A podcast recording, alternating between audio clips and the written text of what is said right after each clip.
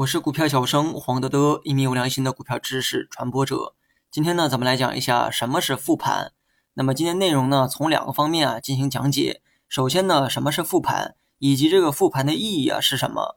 那么先来讲第一个，什么是复盘。复盘一词呢，在很多领域啊都被使用。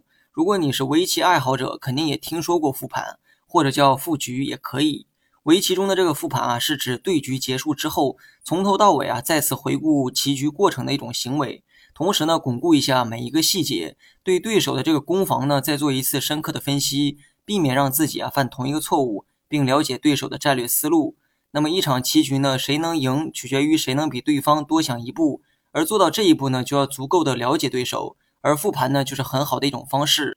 股市中的复盘呢也是同样道理。收盘之后呢，对全天的走势啊进行一次历史重演，这个过程啊就是复盘。至于复盘的意义呢，通过围棋的这个例子啊也做了解释，目的呢就是为了更深刻的了解盘局，也是这个查缺补漏的过程。有人会说，我每天啊都在盯着盘面，还有必要再复盘吗？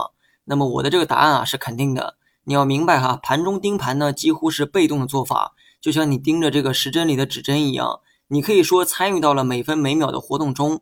但是别忘了哈，在这大千世界，指针上的一秒啊，可以发生许多事情。指针的一秒，或许只是你的眨眼，或许是几公里外的一次车祸，也或许是一场战争的结局。看盘呢，也是同样道理。时间只要在流逝，盘面就会进行。每个可以直接或间接左右盘面的事件也在进行，而这些事件啊，很多时候会集中发生，你根本无法在同一时间里了解的全面，更别谈做什么分析了。而复盘呢，是一个静态分析的过程，通过历史留下的痕迹去还原盘中发生的点点滴滴。收盘后的这个盘面啊，它是静止的，你可以不紧不慢地进行逻辑的推演，而这个过程呢，也是你了解全天多空博弈的过程。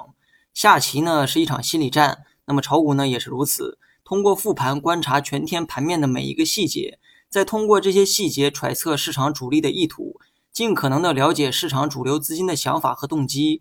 那么这样呢，你就能大概率预判到接下来的走势，而这就是复盘的意义所在。好了，本期节目就到这里，详细内容你也可以在节目下方查看文字稿件。